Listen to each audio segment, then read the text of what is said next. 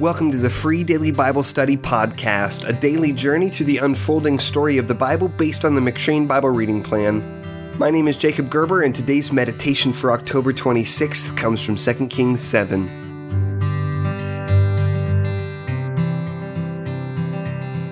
At the end of 2 Kings 6, we find Ben Hadad, the king of Syria, besieging Samaria and driving the city to starvation so that women are eating their children to stay alive, in 2 Kings 6 verses 28 through 29, as foretold in Deuteronomy chapter 28 verses 52 through 57.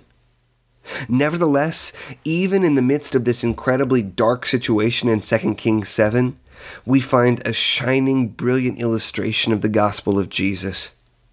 First, the story of 2 Kings 7 reinforces the biblical doctrine that the battle belongs to Yahweh, as we read in 1 Samuel 17, verse 47.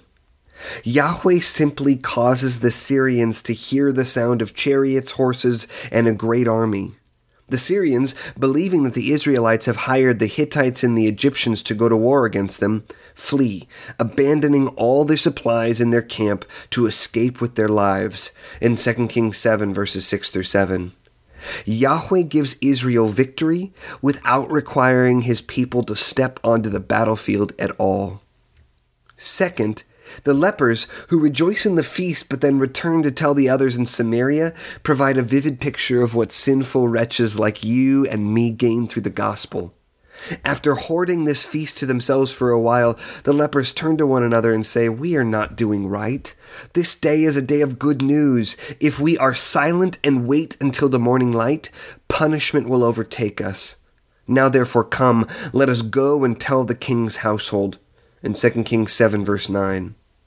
In fact, the word for good news in the Septuagint, the Greek translation of the Old Testament, is euangelios, the same word used in the New Testament that we translate as gospel. Third, Israel's captain warns us of the dangers of unbelief. The captain does not rejoice at the word of Elisha, who prophesies that Yahweh would provide an abundant feast. In 2 Kings 7, verse 1, when he said, Tomorrow about this time a seah of fine flour shall be sold for a shekel, and two seahs of barley for a shekel at the gate of Samaria. Instead, he despises the gospel that Elisha preaches, scoffing at Elisha's prophecy.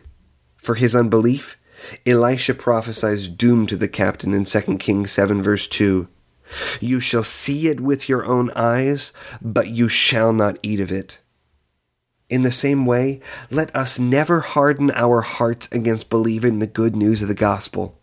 When we inevitably face our own difficult situations, let us keep in mind that Yahweh is the God who can turn back whole armies with ease, and who even raised up Jesus Christ from the dead.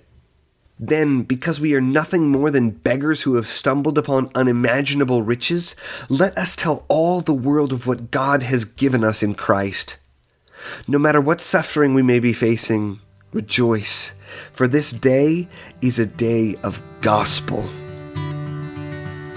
Thanks for listening to the Free Daily Bible Study Podcast. If you're looking for Bible study curriculum for a Sunday school or a small group, check out my book, That You May Know, a primer on Christian discipleship.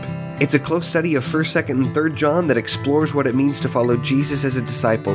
To learn more about the book or to download the first two chapters for free, go to discipleshipbook.com.